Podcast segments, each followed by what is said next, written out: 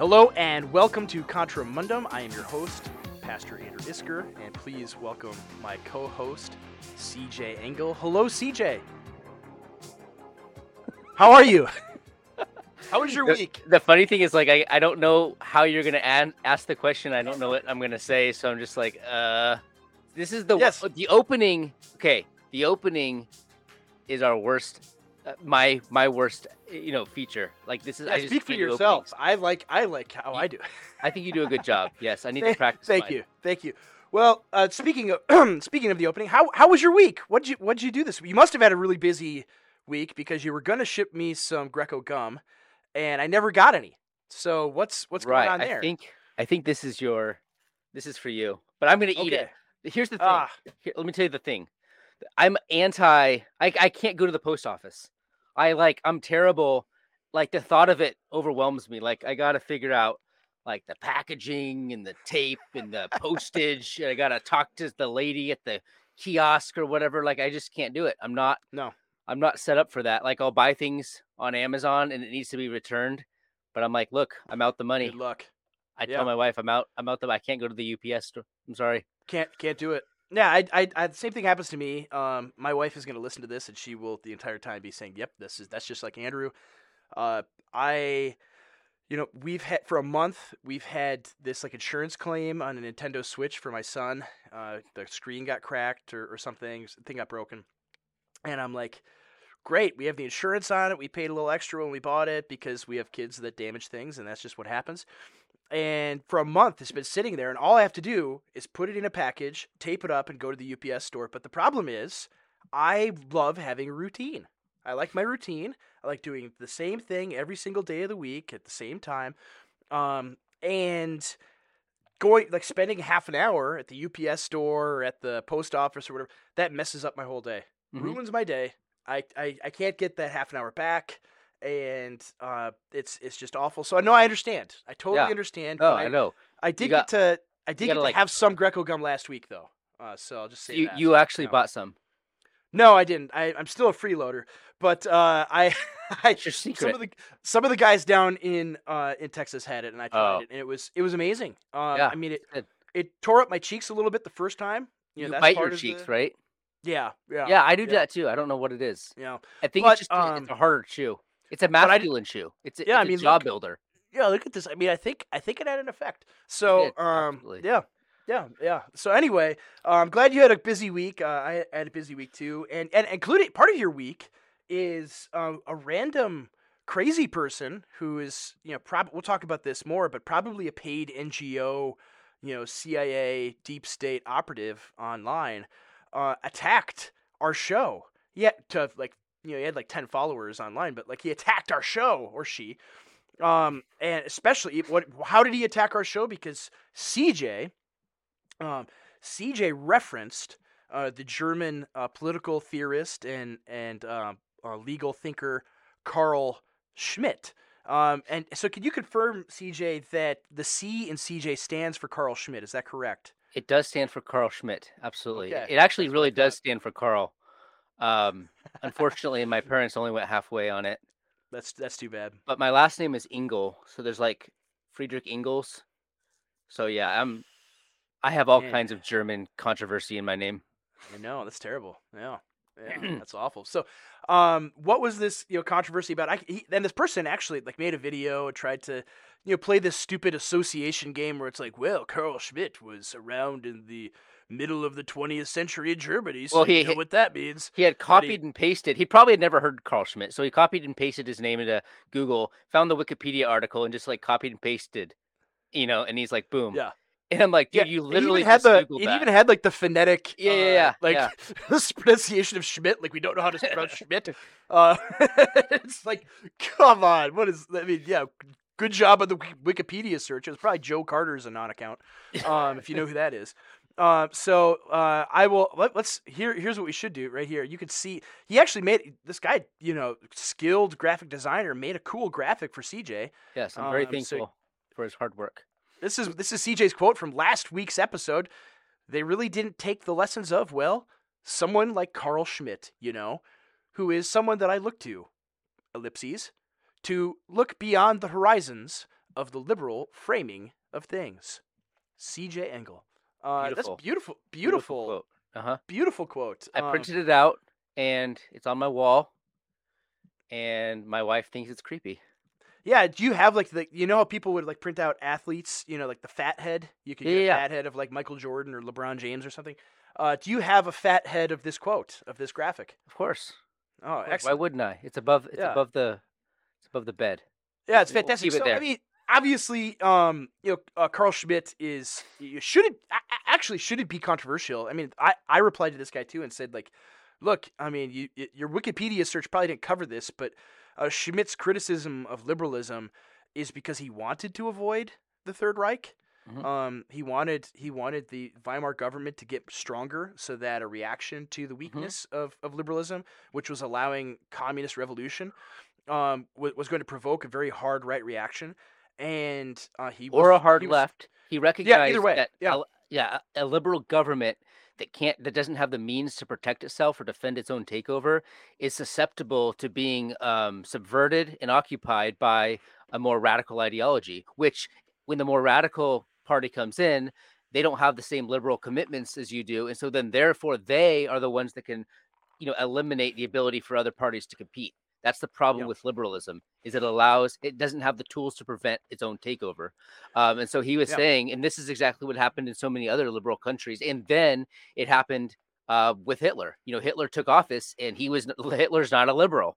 You know, so Hitler- Hitler prevented any deviation, and anybody who opposed, you know, Hitler uh, was on the outs. And this is exactly what Carl Schmitt warned about. And he said that was the fatal flaw of a liberal state. yeah, it's going to produce a a totalitarian uh, result, one way or the other. Yeah, Mhm. and and so like so that's the that's the hilarious thing ab- about this this guy is, um, he you know Schmitt was actually vindicated, like his political theory was vindicated and proven right by history.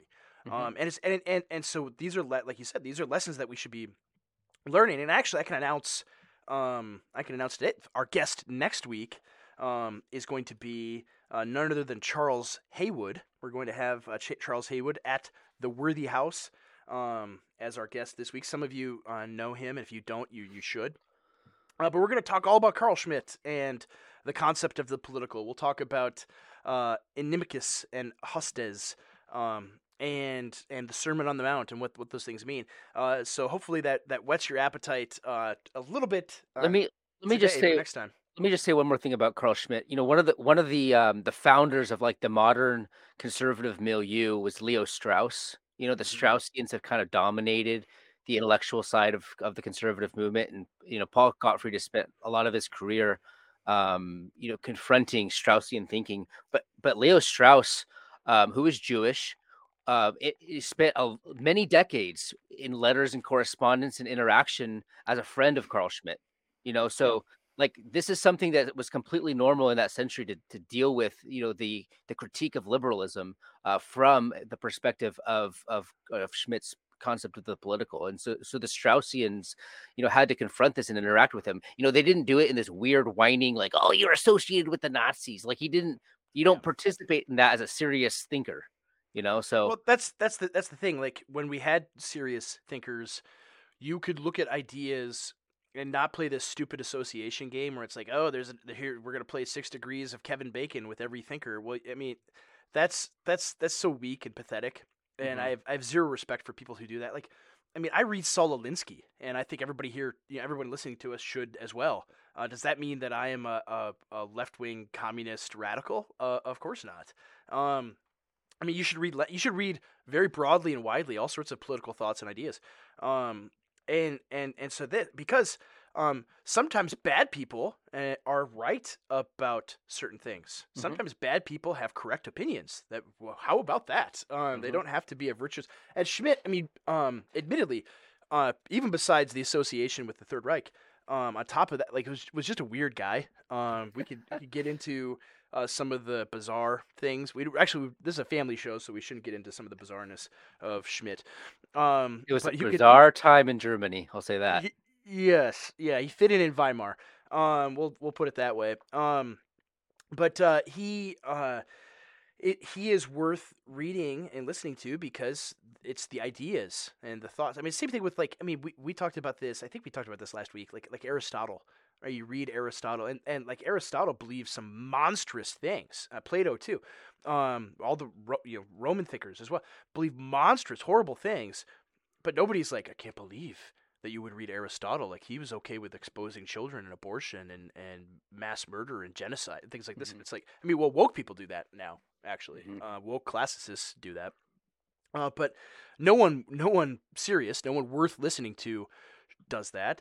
And you shouldn't, you shouldn't with this, uh, because these ideas are correct. I mean, one of the things too, like I've, I've preached, I've preached through the Gospel of Matthew before, and preached on the Sermon on the Mount, and I had this, I had actually, um, when I preached, it, I had never read a single word of Schmitt's.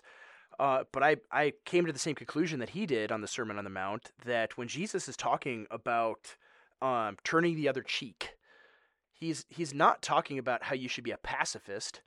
He's talking about personal enemies, people you have grudges with.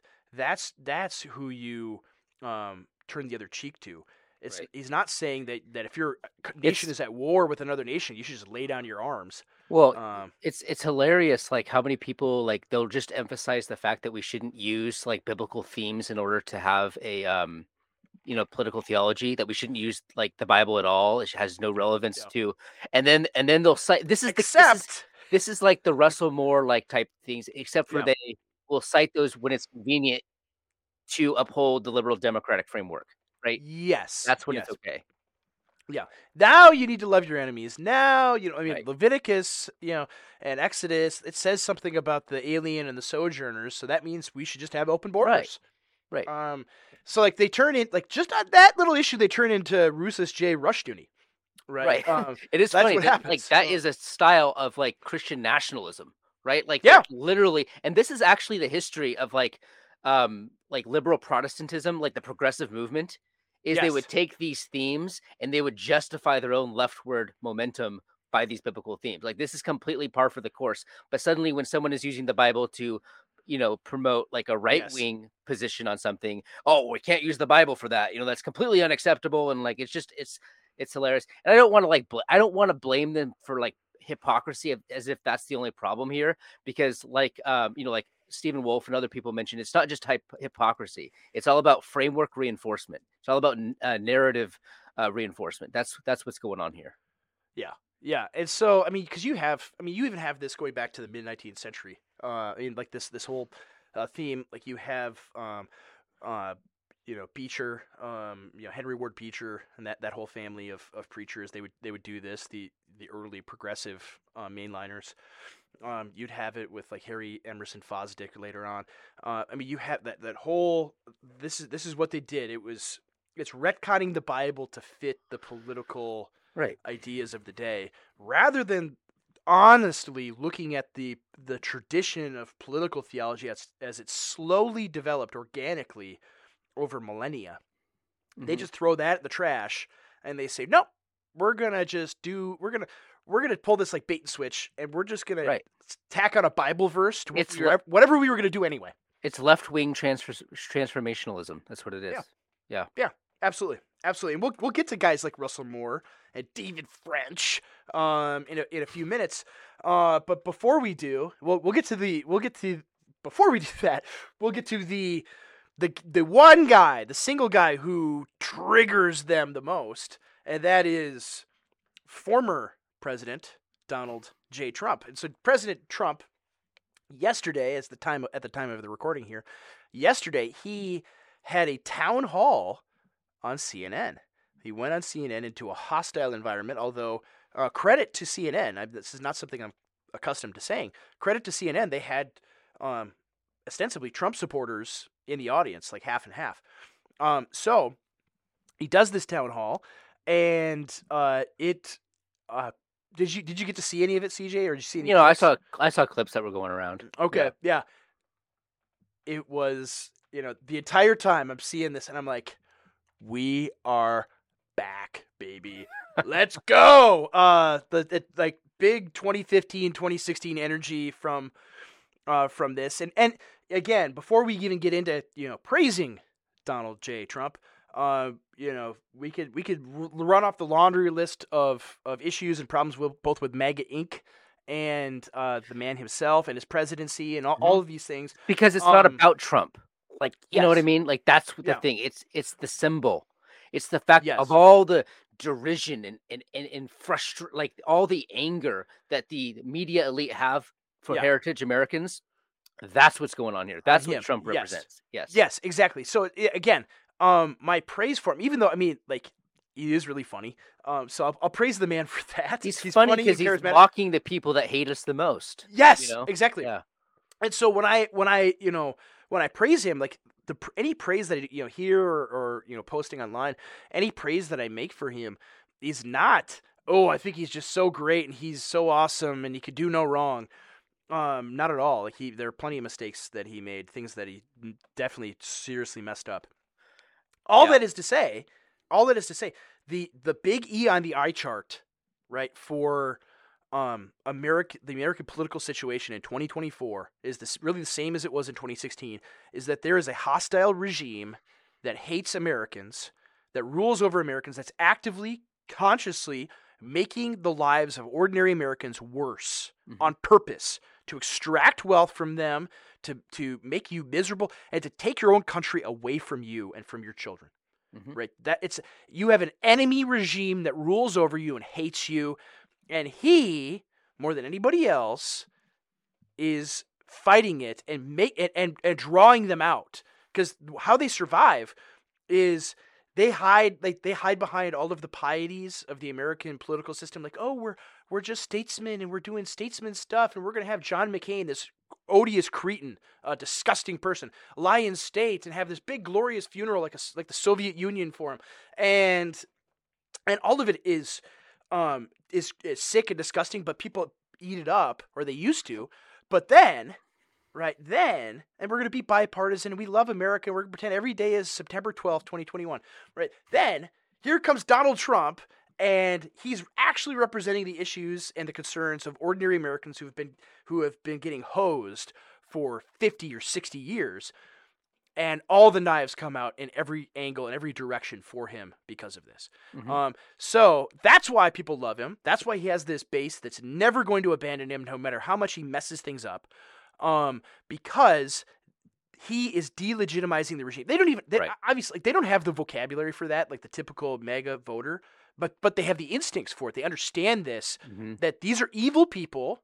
They're Yeah. evil people that rule over us, and he is making them look stupid Mhm. and he's making them showing just how evil they are and how much Mhm. they don't care about the law, how much they break these rules. Even I mean, we we could talk about also later on, um, the uh, uh, the Biden uh, money laundering, foreign money uh, scandals, and, and the family you know taking all this money from China and, and, and Russia and all these other countries. Um, and it some of it's it's it's silly and a sideshow. It's like well they don't arrest anybody. There's nothing they can do. But and, and sometimes you feel bad for like Jim Jordan coming out there and like spending all this time and taking it all very seriously because they all know nothing is going to happen. Mhm. So they have to go through these motions. But it still heightens right this distinction that there are two standards for justice and Trump actually talks about this but I I'll, I'll let him talk we'll do we'll play some of the um some of the greatest hits from the town hall here Here we go. By a crazy woman named Nancy But the Pelosi. question here is, would you give Ukraine weapons and funding if you were? I would sit down. Let, let me just put it a nicer way. Uh, if I'm president, I will have that war settled in one day, 24 hours. How would you settle that war in one day? Because I'll meet with Putin, I'll meet with Zelensky. They both have weaknesses and they both have strengths. And within 24 hours, that war will be settled. It'll be over. It'll be absolutely. Do you over. want Ukraine to win this war? uh, I don't think in terms of winning and losing. I think in terms of getting it settled so we stop killing all these people and breaking out. this- this. Now, it's fantastic that's the exact right answer the Yeah. absolutely exact right answer he doesn't have to say because obviously he can't say well, I really want Russia to win the war Yeah. uh, he can't say that they tried to uh, try to set him up for something. Yeah, they want Yeah. him to say that because then they can go continue with um, this insane conspiracy. Like th- this is the other thing. It's like the Russia, the collusion hoax, all these things. They're all totally fake conspiracy theories that Yeah. are pushed on the American people to believe that Russia hacked our election. Like it's this is crazier stuff than anything Alex Jones has ever said Mhm. that these people push in the mainstream and like uh brain dead libs believe right Mhm. like you see a person in the ma- in a mask down your street and you could be assured that that person right believes that Donald Trump was installed in the White House by Vladimir Putin like they, they in their heart of hearts they sincerely believe it and um so he can't say that uh but he can say the right thing which is well we'll negotiate an end to the war Mhm. right? And he didn't get into the details about what the concessions would be. Obviously, you know, if you're negotiating an end to the war, there would have to be, um, you know, Russia getting the Donbass. Like that's they're not gonna accept anything less than that. And um, and so and and and it might it might come at American security guarantees. Um, that would probably be how you negotiate the end of the war. Um, I mean, he could draw a, tough line and just say we're not supporting you anymore. So Mhm. good luck. Um, too. I mean, all of these things. Like he he could he could end it in a t- like the American government now, the American regime that rules now. We know this. We've talked about this before. They could have ended the war in the first couple weeks. Mhm. Zelensky was ready to end the war and just hand over the Donbass to Russia. Well, and, and yeah, the the entire United States didn't allow the entire structure yeah the entire structure of the conflict right now depends on us affirmation that it needs to go on like not only do we subsidize them financially and militarily um, but we're also refusing um, any mechanisms that could resolve it right now i mean this is Yeah. and look i this is this is really similar to how things have gone down in the 20th century like Yeah. america where, wherever america puts its weight that's the way that's the way it goes Yeah. like World War II would have been over way earlier if we hadn't issued, you know, um, if we hadn't backed Britain and behind the scenes on Britain. World War One wouldn't have taken place and, and come westward if we hadn't participated in various ways. Like this is just kind of the Yeah. way it is, and the idea that like America is this neutral party is ridiculous. No, no. America. I mean, th- this war is happening. People need to understand this. This war is happening because the United States wants the war to happen. Right. That's that's why it's happening.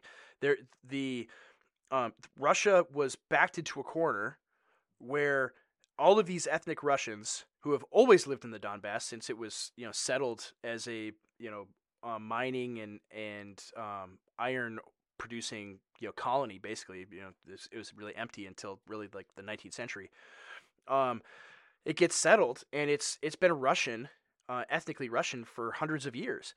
And uh, Ukraine was bombing them for eight years, killing them, you know, launching artillery strikes on the Donbass on, on civilians for Mhm. eight years. Nobody talks about this. This is never in the news. Nobody, you, people are going to hear this. Some people maybe will hear this and think, "Oh, that's a conspiracy. I never heard that. I didn't hear that from the New York Times or CNN, so that didn't really happen." Or Fox News. Um, but it did. It actually did. Um, they they and they were uh, they allowed these you know neo-Nazi militias to go and rape and murder and torture people all over um, over the Donbass. And so Russia's backed into a corner where they said we cannot allow this to continue on anymore. They have pressure internally as well. Everyone thinks Vladimir Putin is just this dictator who can do whatever he wants, but he faces internal pressure as well to do something about it. Um, and so this war is provoked. The, the United States, there's a reason that it happened after Trump was out, right? There's a reason that it took place because Right. um, these you know, they they're backed. Ukraine is backed by by the American regime, uh, hundred percent. And and so it's um, it is and and part of it too is with Trump, Putin probably didn't know what he would actually do if the invasion was launched in in 2018 or something. Um, he there could there might have been full on war, which is why you know this didn't happen. And so, I, I, I clearly like the American regime's bet is that Russia will collapse. They want to force this economic collapse, and they want Russia to to slowly die in this war of attrition. But it's not, um, you know, based on based on every you know set of information available. Um, the Russians, I mean, unless the Ukrainians are killing the Russians like 10, 20, 30 to 1, um, they're going to win the war. Um, Unless it's escalated by the West. Yes, unless there unless it becomes a nuclear war, even even like conventional strategic weapons on cities, right? If uh, if Putin starts strategically bombing Kiev and and all of the major cities, hmm um, then um, then there will be retaliation from NATO, almost Mhm. certain, almost certainly. Mhm. And so that's I mean, I, I tell people all the time, like we have no clue just how much we are on a razor's edge, um, with regard to nuclear war right now. Yeah. I mean, we're in, we're in the most dangerous waters that we have been in in at least our lifetimes. Uh, Yeah. you and me.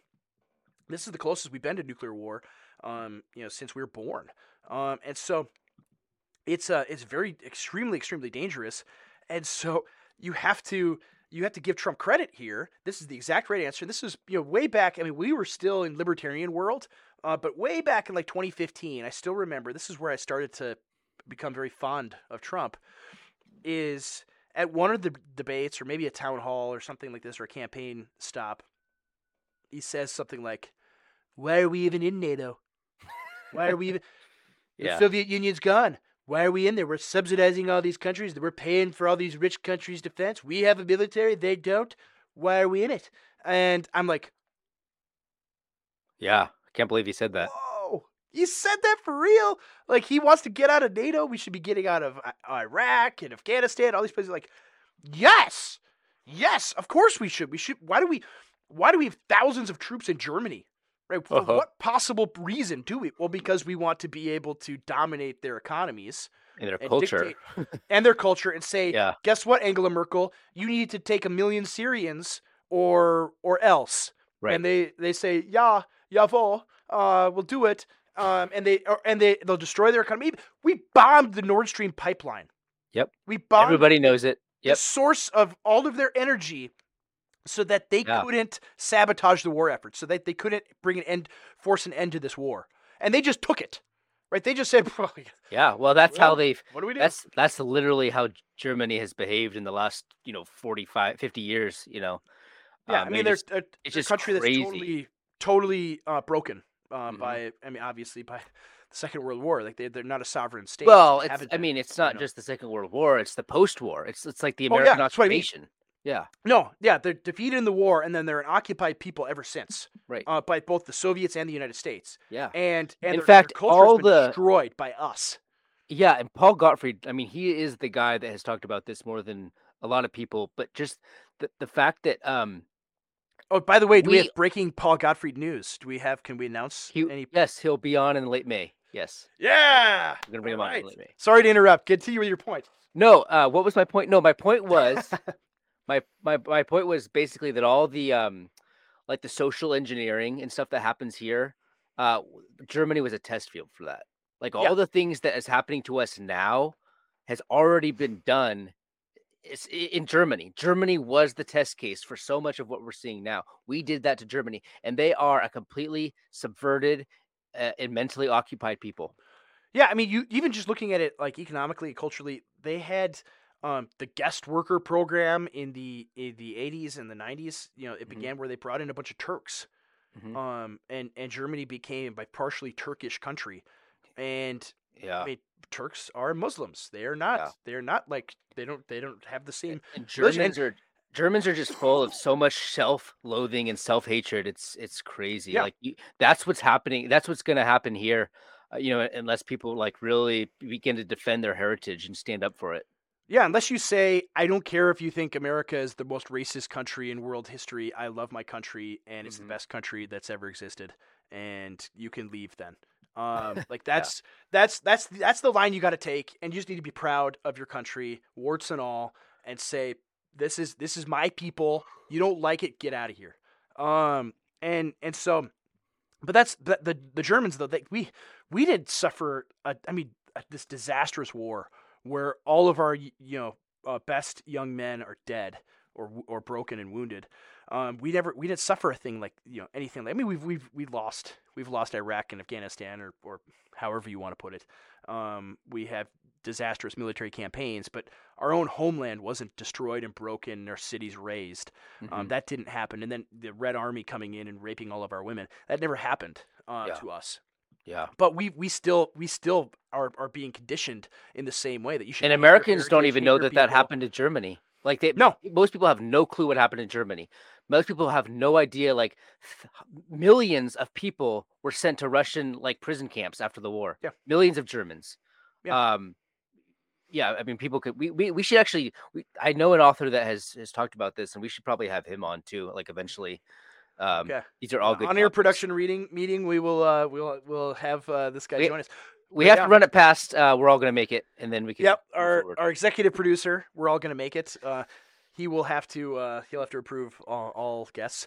But uh, yes, we um, you know we um, where was I going? This yeah, uh, this the, the history of America. I mean, the, yeah, you're you're right. Um, you know, Germany is this testing ground, but Ukraine is the same. What a similar a similar thing, where all of the social engineering, all of the uh, crazy uh, stuff that's being done in our country, all the woke stuff.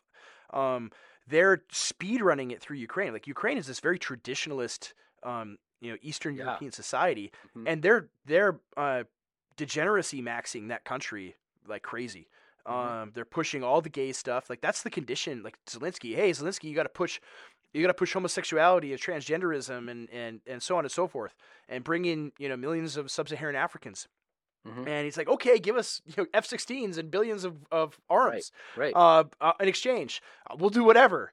Um, and so he's selling his country out um, for, you know, for a pittance, basically. Uh, Mhm. and and that's that's what's happening here. That's that's what the GOP represents. Like the, he's the closest analog, I think, to the GOP. Where it's like, oh, we can we could we could get the GDP maximized. Uh, all it all it will cost you is your soul. Uh, that's that's what American conservatism has been for the last fifty years.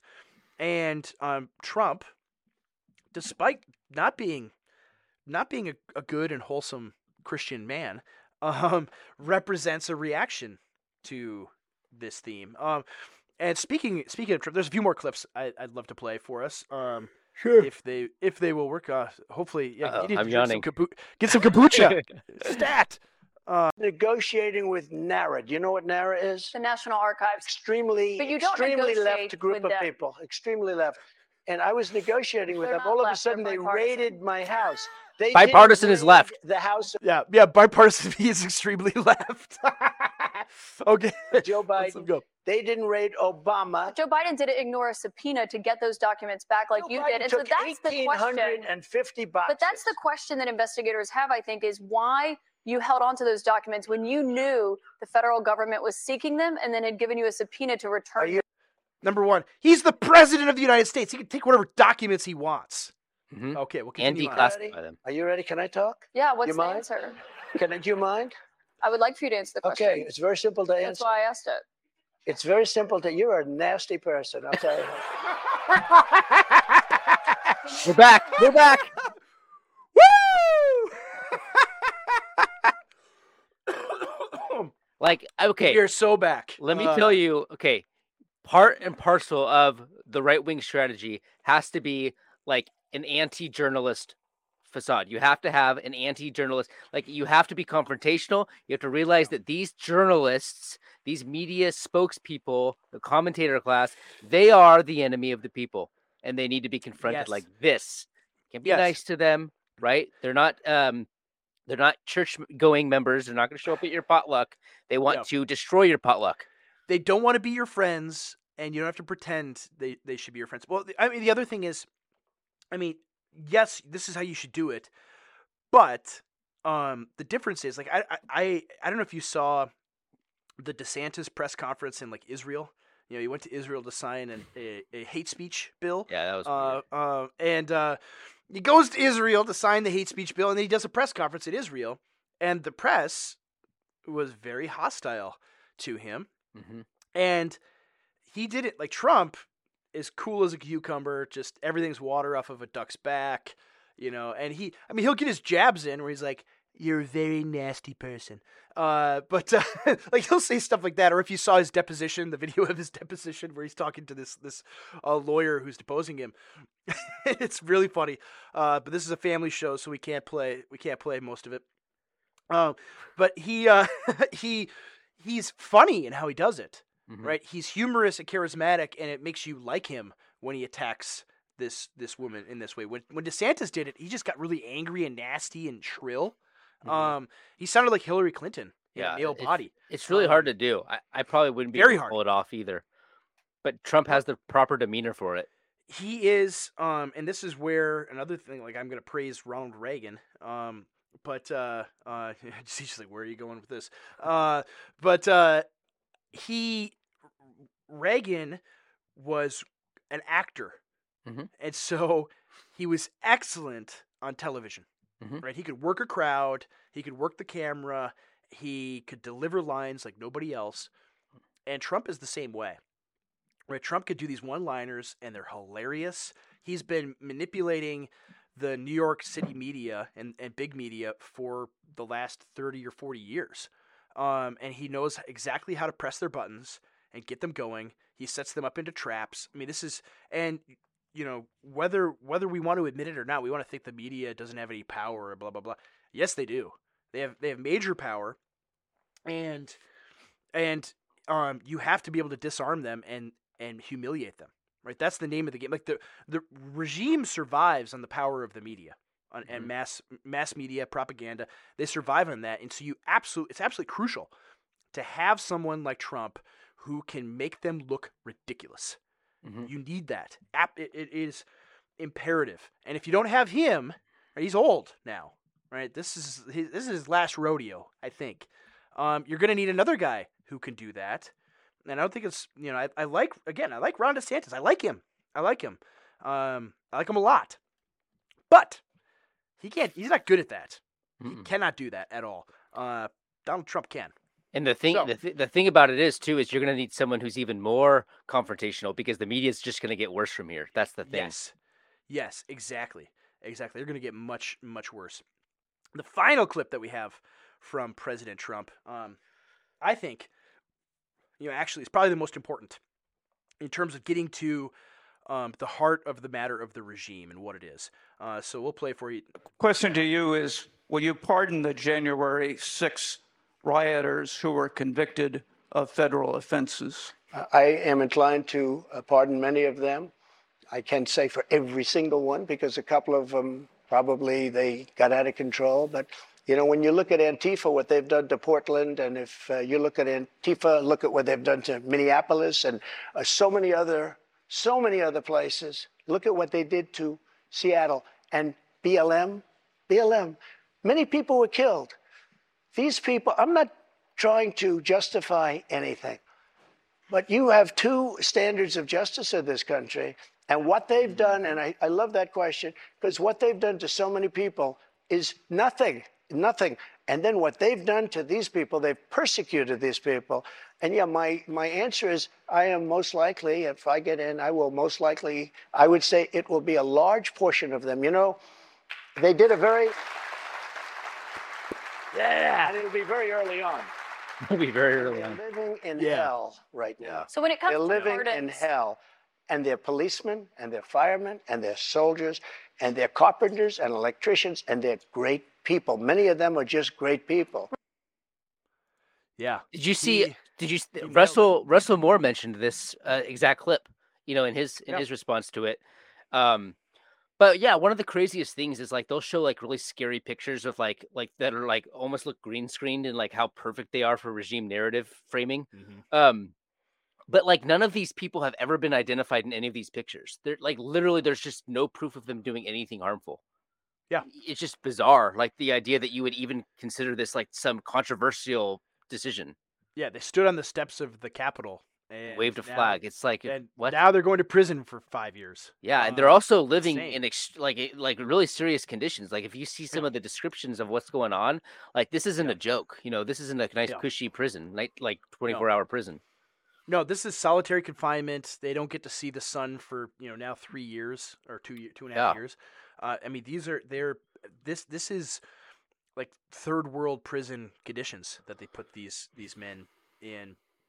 I think it's all men. I don't know if there's any women there. Um, maybe maybe there are. Um, someone in the comments could correct me if if they're if I'm wrong. But they they um, he he's absolutely right that there are two standards for justice, and it isn't just January 6th. I mean, it's it's it's also, and he he brought this up. It's with Joe Biden, right? Um, and, and everyone knows this, right? Everyone everyone who- with a brain anyway understands this that the regime will protect its own, that they're that we live under a narco tyranny, that they, they'll come down with an iron fist on the regime enemies, and they'll. I mean, look at the Trump's conviction this week, or not conviction, his um the uh, he was found liable this week. and This is this was also in the um, Witch hunt. commentary. Yeah. Yeah, Yeah. a- a- where this is what happened. So some woman who Trump claims to have never even met before, um, or did, didn't know this woman at all. She claims that he sexually assaulted her, or she claims that he ex- sexually assaulted her. And um, then, and one of the other um, complaints, one of, one of the other things he was suing for, is that he defamed her because he uh, pled his innocence publicly and said that this woman was lying. So the, the most insane, the Yeah. most insane um, jury uh, uh, verdict on on this, right? The most insane reward or awarding of of it of the civil suit is that they did not find him liable for sexual assault, but they did find him liable for defamation, saying he didn't sexually assault this woman. So he didn't do it, but in, in pleading his innocence, he defamed her. it's like it's the most insane, the most insane that whether you, I mean you could absolutely hate Trump, and if, if just say it's man X, John Doe that this happened to, uh, you look at this is this is absolutely absurd and ridiculous that this would happen. Yeah. But the entire judiciary system is a joke. Yeah. It's an absolute joke that you could, if you get a trial in the in the correct jurisdiction, um, and it's it's in any way ideological and any way political, uh, the result is already known. Well, here's the other thing. Like, I, I'm not committed to like, like defending Trump's like sexual morality or anything like that because I don't think of I don't think of the function that Trump plays in terms of like a serious like political figure that much. Like he's just kind of a symbol to me. But like the idea that they have to come up with these like really far fetched narratives is actually surprising to me. I would think someone like Trump in his position in New York City as a billionaire, like I'm sup- actually surprised that there isn't more like really realistic situations that are coming out. Yeah. Like Yeah. Like, That- why isn't there more dirt on him than that? You know. yeah, that's really bizarre to me because I, I I would anticipate that someone like Trump with his personality um would be in much more trouble. Like it just surprises me that this is what they come up with. Like it's ridiculous. that's I mean I remember all the way back to 2016 of, of October of 2016 everyone freaking out over the Access Hollywood video yeah. and and what that did for me I mean maybe I'm just weird um but what it did for me was like that's that's all they got on him? Yeah. This is saying that on a video? Like I mean it's is- bad obviously but like that's all they got on him? This is how the That's- that's cultural uh, this is how the cultural elite like how do you think all these people like they subsidize to the tune of trillions of dollars the most deranged degenerate decaying cultural icons in world history? Like Yeah. like that's just kind of like the american way right now. Like the idea Yeah. that he hasn't participated in this is just because but he doesn't play i don't treat him as like a serious political phenomenon like as a person so i'm Yeah, not exactly. committed i'm not committed to defending his sexual morality No, no. His his function is not that as a as as a man, you know, bringing morality back to America. And and like politically, political figures don't do that at all. Anyway, like that. The other thing that people like the the thing that is sickening to me is uh, the baseline expectation that you should have if you're if you know you're not um you know mentally deficient is that all politicians are bad people personally. Like Mhm. they're all snake. You, you should just assume every single one of them is a g- degenerate. Um, Yeah. they're they're they are they all cheat on their wives or they're all secretly gay. Like that's what you should just assume. And, or, and you should assume not the worst, but close to it with all of them, and be pleasantly surprised when you're wrong. Yeah, it's a Right, that's what your prerequisite. to assumption should it's a prerequisite to power. That how do you think power Yeah. works in this country? Like you have to Yeah. go through certain hoops in order to get there, and a lot of them are blackmail blackmail hoops. So yeah, this is the kind of the norm.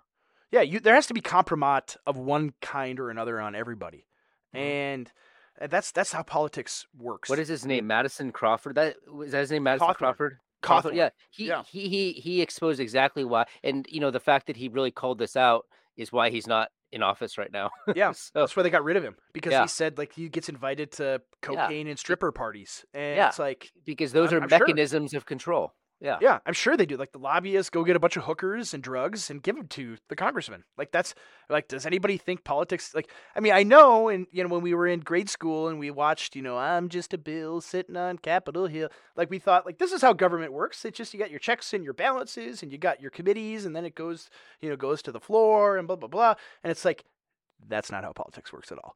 Mhm. Um, politics works through through bribery, through extortion, through uh, through um, you know sexual favors, things like that. Like they're they're really disgusting people, and there are Mhm. only a handful of them that are squeaky clean.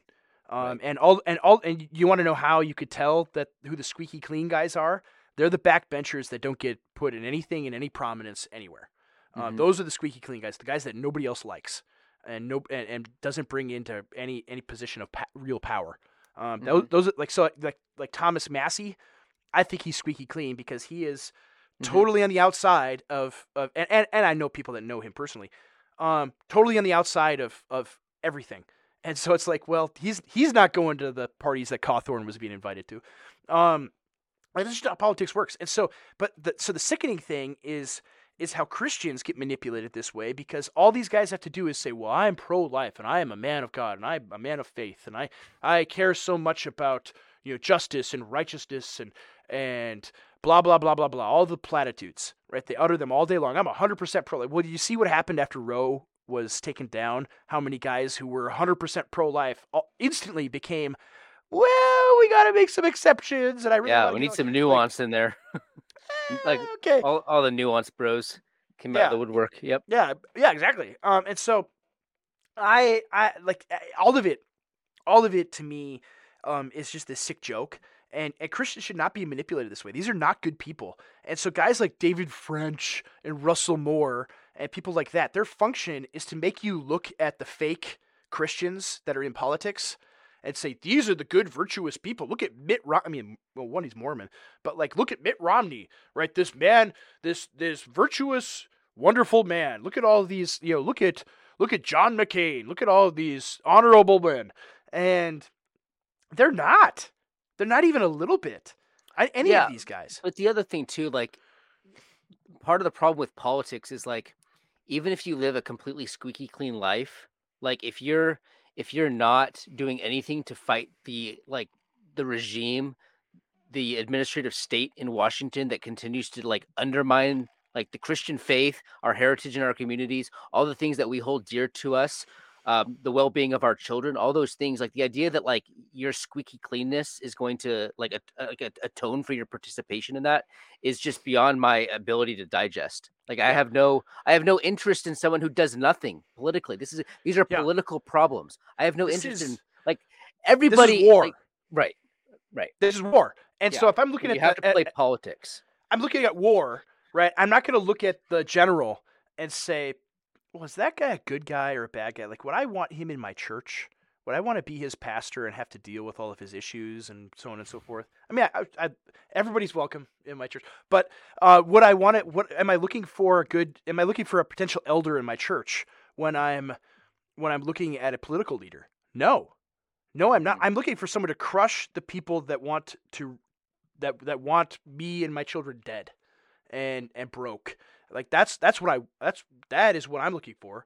I'm Mhm. looking some, for someone who will fight. On our behalf. Right. Like that's what I'm looking for. I'm not looking for well, is he a really moral person? Is he really virtuous and, and a good man? Does he has he ever committed adultery? Um, because like if you're looking for that and that's the standard, you're you're not going to find anyone to fight for you. Um, that they don't exist. Right. And or you're you're going to like I think you're think going to get someone who is you're not going to get anyone to fight. You'll get somebody who is tepid and weak. Yeah, I think you and I could come up with a list of like 10 things for the perfect candidate. But that's not how politics works. You don't get to pick No. and choose like a buffet, like what how you want like design your own candidate, right? Yeah, yeah. It's Yeah. not a video game, right? Where we're we're we're, we're tweaking the, the the metrics. You know, like a like a Madden football player. We're gonna give him an 89 overall. Uh, like that's not that's not how these things work. Like you you you have leaders that have strengths and weaknesses, but the the biggest and most important thing is he is he willing to fight your enemies on your behalf. Mhm. And uh, Trump did. I mean, not perfectly by any means, but he did. And that's that's what you need. And that's this is why people why DeSantis is the clear like number two uh, in many people's minds because he's also a guy who fights. I mean, I want Mhm. to give you know I want to give him credit as well. These are guys that at least you know fight our enemies, and um, that I, I think that's the biggest issue. I mean, we we have I mean, we you mentioned you know Russell Moore and you mentioned these these evangelical leaders who um, I mean they sicken me to no end. I I can't um I can't describe just how much I loathe these people. Um, they disgust me. I mean, just I'm, I'm I might you know hopefully I don't throw up on camera here, uh, because it's it, they're, they're horrible. They they make me nauseous just to think of them, um, because they're so fake. They're they're so phone. I mean, these are these are. I mean, you want to look at who the Pharisees are. Like that's the the big epithet that's thrown around in, in evangelical Christian circles. Like these men are the whitewashed tombs, right? Mhm. That's what they are. That is their their whole function is to be whitewashed tombs and to lead God's people down the wrong path. Mhm. Um, and, and so they have to be fully repudiated, fully they have to be crushed, Mhm. right? They have to be, um, they they they should be humiliated at every opportunity.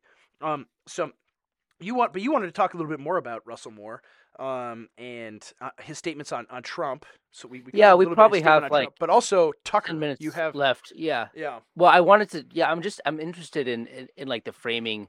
I mean, obviously the Tucker News was in, was interesting, and I think we talked about that last. Did we talk about that last week?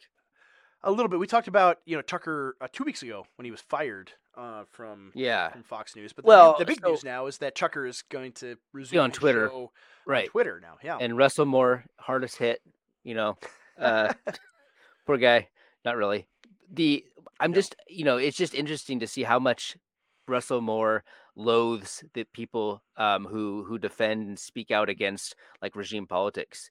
Like Tucker was uh, kind of a lone dissenter in terms of Yeah. like you know his his function within the media apparatus, and uh, Russell Moore is one of the great beneficiaries of like uh, um of of Fox News silencing people like that. You know, Mhm. Russell Moore needs Russell Moore and David French and all these regime evangelicals need the silence of Tucker Carlson, and he needs the silence of all of these people that dissent from you know their their framework and their and so you can see that in just um, his framing of things. And and I, I wrote an article about it, and we don't need to get into it, but you can go read it. But I'm just I'm just fascinated by the fact that that Russell Moore really he he's really bothered by Tucker Carlson. He's really bothered by anyone who would who dare to um, dissent and oppose and confront regime narratives on a consistent basis. Yeah, he um because these these men uh, fundamentally they're propagandists. Right. They they're That's one of- propagandists to Christians Yeah, that's to fit within the regime. that's that's what the, that's what the function of a regime evangelical is, is is you're supposed to communicate regime narratives to your constituency which is like the the, the mass evangelical community that's his function is he needs to propagate in like um you know uh like like a funnel like to bring it in and then use christian language dress it up in christian language and christian rhetoric and then communicate it back to the people and so therefore when the people begin to question him like him as a newsreader like that's like that's his function like on the rome clips Mhm. with the newsreader who's like giving official pronouncements like Gaius Julius Caesar. exactly like he that is his role he's a regime propagandist and Yeah. the evangelical community at large is beginning to question people like that and russell moore's fighting for his turf he's fighting for attention because Mhm. because tucker carlson is absorbing their attention and they take Co- tucker carlson more seriously than they do russell moore and so russell moore needs to double down and he got a victory but it was kind of short-winded i think Mhm. tucker's going to do much better on twitter even than he was at Tuck at fox Yeah, he he. I think. I mean, I think his shows will get you know millions, millions and millions of views. Like he would get four, three to four million views a night on Fox News. Yeah, he already Um, has like what fourteen million dollars on his very first announcement. Right? Views. Yeah, yeah. Fourteen million. What did I say? Dollars. Uh, I don't think. No, I didn't. I said views. Did I say dollars? yeah, we'll check back. We'll check. We'll check the We'll tape check later. back. okay, but, I'll- I'll- but uh, yeah, I'll he- send you he- some Greco gum if if you're right. Well, get it in like a month. Uh, but um, Maybe. He, uh, yeah, he, yeah, that's that's generous.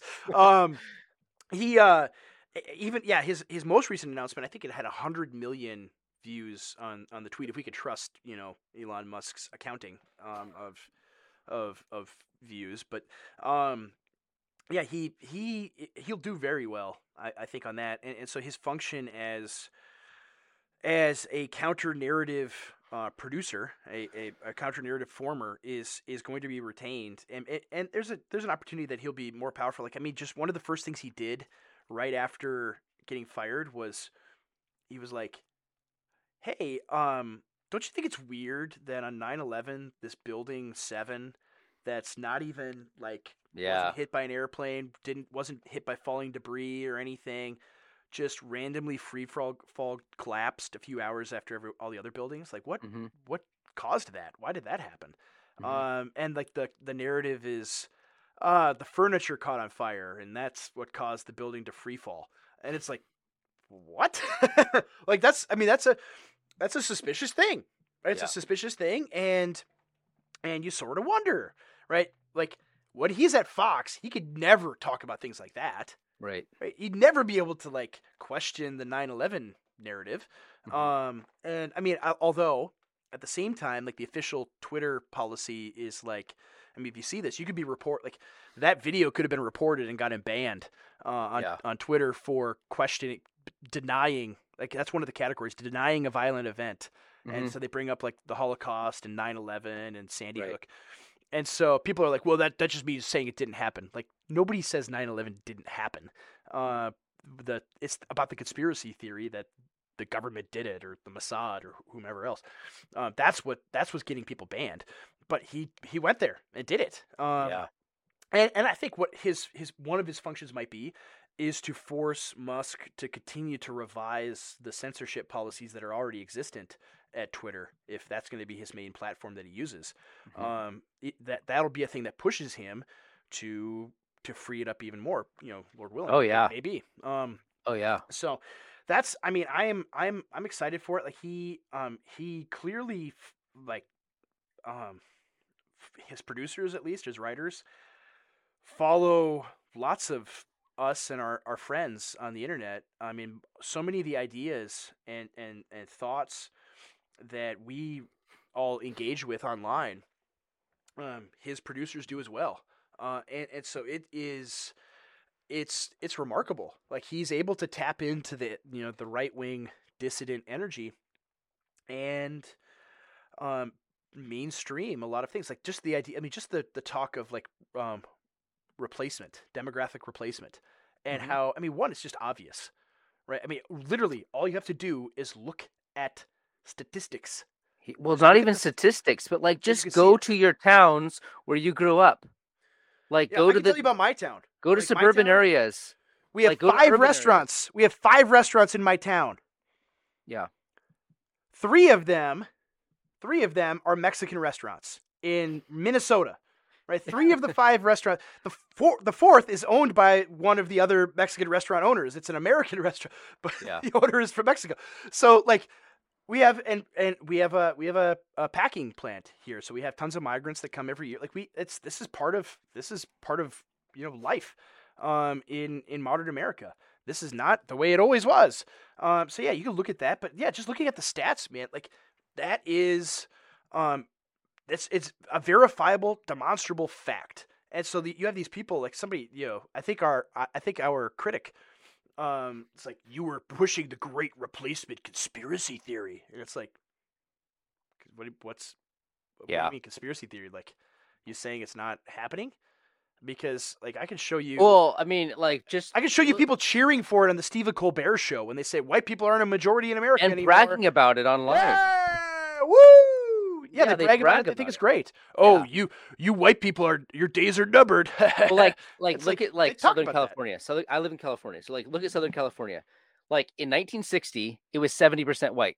Right now it's like 32% white. Like Yeah. that by definition is a demographic replacement. Like there's no other way of defining it. Yeah. Like that's it. Right and so there. like, the conspiracy theory is like, well, that just happened like Organically, uh, right. Accidentally, it's just they they just they showed up, and no one no one caused it. And it's like, in my state, we have eighty to hundred thousand Somalis. Mhm. It's like they didn't swim the they didn't cross the continent of Africa and then swim the Atlantic to come to Minnesota, right? They were actively settled here by the federal government. Right? Mhm. This was intentional and purposeful. Um, and this is this is this is what this is what happens. Uh, this is what they've done. Like it's it's the idea that this is a conspiracy. theory- I mean, it's so it's so ridiculous. Yeah. Um, that to call it like I, I just I have I have so little respect for anybody who who acts like it's not a thing. Mhm. Um, you know, like come on, like this is real. Uh, and you Mhm. should you if you are afraid of talking about it, you are a coward, Mhm. and I will bully you. Uh, like that's that's the reality. Like you're a coward and you you're weak. Yeah. Um, so, um, I I think that's you know that's probably all the time we have for today uh, for our different topics. But before we before we go, uh, what uh, what do you have coming out this week? I know you did a lot of work with Chronicles this week, CJ. What uh, Well, what's I- uh, cracking for you? I did interview Paul again for Chronicles, and I'm really excited because we had like a 20 minute discussion about his favorite and least favorite U.S. presidents, um, oh, which is is exciting. You know, it's can always I- fun uh, to you- You're gonna tease? Can I can I guess? yeah. Guess his guess his favorite. Mm, He actually mentioned a couple. Give me the century. Can you give me the century uh, of his favorite? I'm trying to remember what he said. okay. okay. Yeah, yeah. He said, well, he picked one from each. He picked one Okay. from each century. Yeah. I mean, my favorite of the 20th century. I wonder if it's the same. It might not be. I mean, I, I for Paul, maybe it's 20th century's hard. very hard. I mean, mine is Richard Nixon, um, but I don't think that would be Paul's. Uh, Dr. Gottfried's. I can't call him Paul. Uh, I can't do it. You uh, can call him especially when we Paul. have him on. I don't know if I can. Um, you posted about Jimmy Carter right after the uh, interview. I wonder if that. No, he- No, did no, not no, say Jimmy Carter. No. Um, I was I was just being like, um, w- uh, Calvin word? Coolidge. yep, that was it. Ah, Yeah. yes. Okay, I'll let I'll, everyone can watch the episode on Chronicles to find it was out. it was uh, the other ones. Coolidge. Yes, Um, nailed it. Yo, you could. y- y- do you have a guess for the the 19th century? Oh, okay. Let's Actually, I know who his favorite. His favorite in in, in all history was very quick quick to his mind, and then it, and then- then he thought about his backups. But his favorite, Uh, I mean, it's not the joke of um. it's Uh, not 20th century. Wasn't it wasn't who who died? Was it Millard Fillmore who died in office? no, it's not Um, that. No, it's no, that. William Henry Harrison. Yeah, Yeah, yeah, yeah. Uh, he Like six months, right? after a month. Yeah, you, Oh, like, yeah, he got It was a month. pneumonia. Yeah, uh, he got pneumonia and died. Yeah. Um, gosh, I don't know. Um, this is a fun game. Um, Rutherford B. Hayes. He did mention him as one of his top, which is interesting to me. Yeah, Um, yeah. But no, his favorite is actually someone that you- you'll never guess because you're actually not. It's you're not thinking about him, but it's George Washington. Yeah, I mean, I that's see his that. favorite. Yeah. Yeah. I mean, that's. I mean, that's. Of course, you know. Yeah. That's good. That's a good answer. I mean, Yeah. and and why not? I mean, it was a gr- So his uh, least absolutely favorite. great man. Yeah. Well, let's let's let's let's. I don't want to spoil your episode. Okay, okay, You know, okay, yeah, yeah, yeah. People need to watch watch the whole thing. I'm looking forward to watching. and then and then we went to, and then we went into Europe, and I, I we talked about who his favorite European statesmen were. So, anyways, it's, it's it was a good Okay. conversation. He loves Bismarck. He does actually. Yeah, probably more I than. I do. Yeah, Probably more than I do, actually. Yeah, Yeah. man, man. I've, Um, I've, I've, Yeah. Why I'm don't you write the to- biography? I'm looking forward to meeting him. Uh, uh, online anyway. Uh, And then But, uh, uh, yeah, and so then my other post this week at, at my Substack, um, I I actually just gave kind of a personal. I called it like I was trying to think of a way to explain it, but like it's just my warrant, my religious Mm-hmm. warrant for why I'm a paleo conservative, and I I really am not in the like like the R2K, the Reformed or the Radical Mhm. Two Kingdoms camp of Escondido. I'm really just not there, and I'm also not a transformation. And we don't need to get into this, and we have slight disagreements, but I'm not. A, th- I don't think like a theonomist does. Yeah. And so I just kind of broke down some categories that explained me. It was kind of a one-time reference post if anyone's interested. No, I think that I think that's really good too. I mean, I, I've I've you know come to a lot of the same you know conclusions where I'm not I'm not fully this two kingdoms guy. Although I appreciate it, you know, I, I've grown to appreciate it more and more over the last four or five years, uh, especially because of, of Stephen.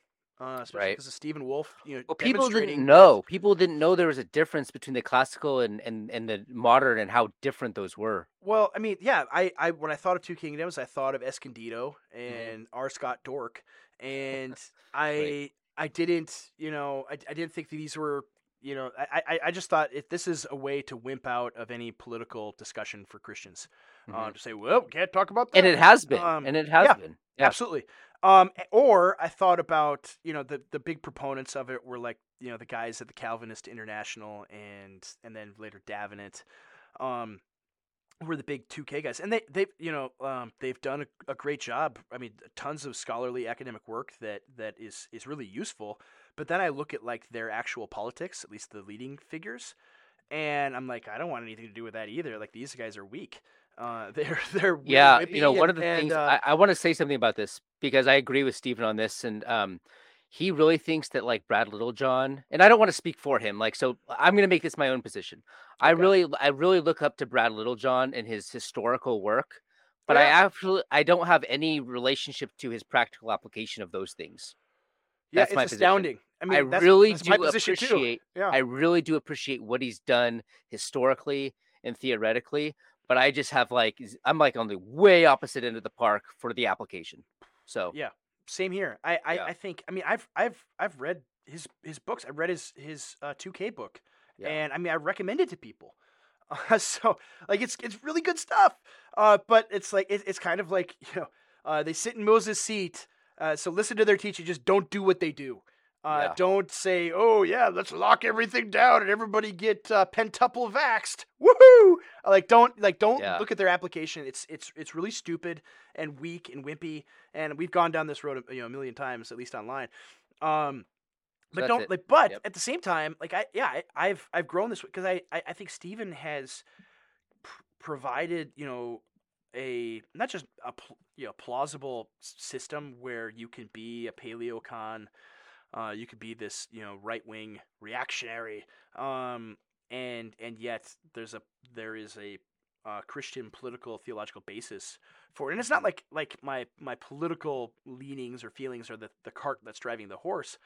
I think it's just trying to deal with reality and deal with the situation as it is Mhm. and you encounter all of these various kind of silly Christian um, uh, ideas and strategies and systems for politics, and they just make no sense at all.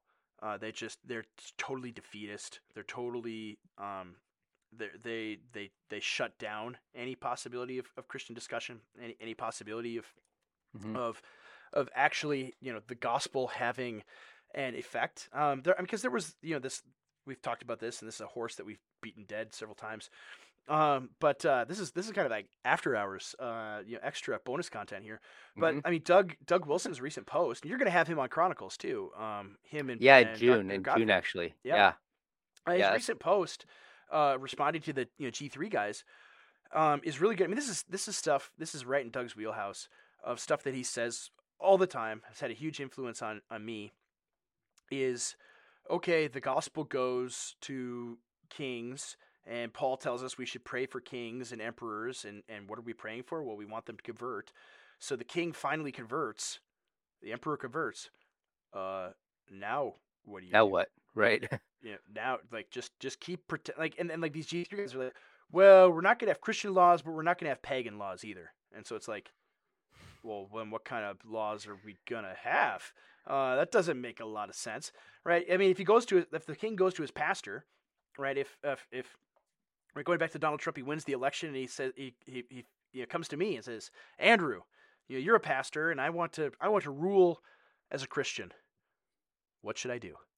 Right. Well, yeah. that then we then we you know uh some of these guys are like well see you later uh like that's that's Yeah. their attitude big gulps huh well um like that's that's the attitude of these guys is like well got nothing here for you so good luck Yeah. um and and, and- and so i i think like steven's um ability to point out that and, and just hammer this this nail again and again and again that christian political tradition is fundamentally right wing Mm. it's fundamentally right wing because it is within the reality of the created Mhm. order that God made. Right? Mhm. There's hierarchy. Um, God is God of, of order, of truth, of goodness and beauty. And Mhm. leftism is is a revolt against order and truth Mm-hmm. and goodness and beauty. Fundamentally, that's where it is. So, so like Christianity is fundamentally a right wing religion, and Christian political theory is fundamentally rightist. It has to Mhm. be. Right? There's no other way. Uh, there's no other possibility. And and so um, that, of course, was appealing, and it made perfect sense. And it's like, well, maybe I haven't been given this this two kingdoms, you know, stuff a very fair shake, uh, Mhm. because until then, the only people that would would say anything, um, it that would you know Christian. Uh, that was right right sounding were Kuyperian types and and and um, Reconstructionist types. Like those are the only Christians who were, you know, even ostensibly right wing. Uh, but the problem there is that you could shift from right wing as a Kuyperian post mill guy easily into leftism, right? Just Mhm. as easily. And, And boy, do- many is it- such cases. Many Many such such cases. Yes. Yeah. Um, and so that's it. The two K stuff um, is is a check against that. Even though, even though I'm not, I'm, I'm again, I'm not like going to be. I'm totally on board with every every possible idea because I mean we went on Joel Webbin's show and I I I mostly agreed with everything he said. Is that Jesus is king. He's king over all the kings, which I know you know two K would would admit that. Um, but he's he's king over every every single king right now. Um, he's reigning from the right hand of God right now uh, over heaven and earth, and so he's he's Joe Biden's king, whether Joe Biden submits to him or not in what he does. Mhm. Um, so I believe all you know all that's true, uh, all that's true. But I think the distinction between the the two kingdoms actually is is is makes sense, right? The classical Protestant um, um, formulation is is is is not what I thought it was initially. So um, I think yeah, I'd, I'd love to have everybody check that out at uh, what is it, contramordor.substack.com. No, it's it's. I actually Oh. use my name for that, CJ Engel. But the name of the Substack is Contra Mordor. that's Mordor. right. Okay, So CJ. Engel. Dot Substack. We'll have a link for it in the show notes here. Um, Yeah. we're gonna get a link tree, right? Is that is that something? gonna Yeah, so we're gonna get a link tree. So actually, um, by the time this goes up, if you go to contramundumpodcast.com, it'll redirect to our link tree, and so we'll have a bunch Alright. of stuff over there. Um, hopefully. so Yeah. yeah. make sure Yeah. before this goes live that I've I've done my work. So and anyways. yeah, if I, I mean, I'm not gonna wait until I get my Greco gum. Uh, I'll just, I'll put it that way. Okay. Um, but uh, for me, yeah, I'm going to have, uh, you know, now that I'm back, uh, back home, back uh, healthy. I've been, I've been under the weather for for a while here. Uh, I have an article that, uh, hopefully, by the time you're watching this, listening to this, uh, that'll be posted, where we're gonna talk about it for Gab News. We're gonna talk about Galatians 3:28 and how that in in current year Right. is the most uh, misused Bible verse. It used to be you know Matthew seven one, judge not lest you be judged. Yeah. Uh, now it's Galatians 3:28. Yeah, right. it's There's no. Jew nor Greek, male nor female. That crazy is how easy that is to like Yeah. knock over. Like what? Give us something hard. Like that's just a paper freaking like castle.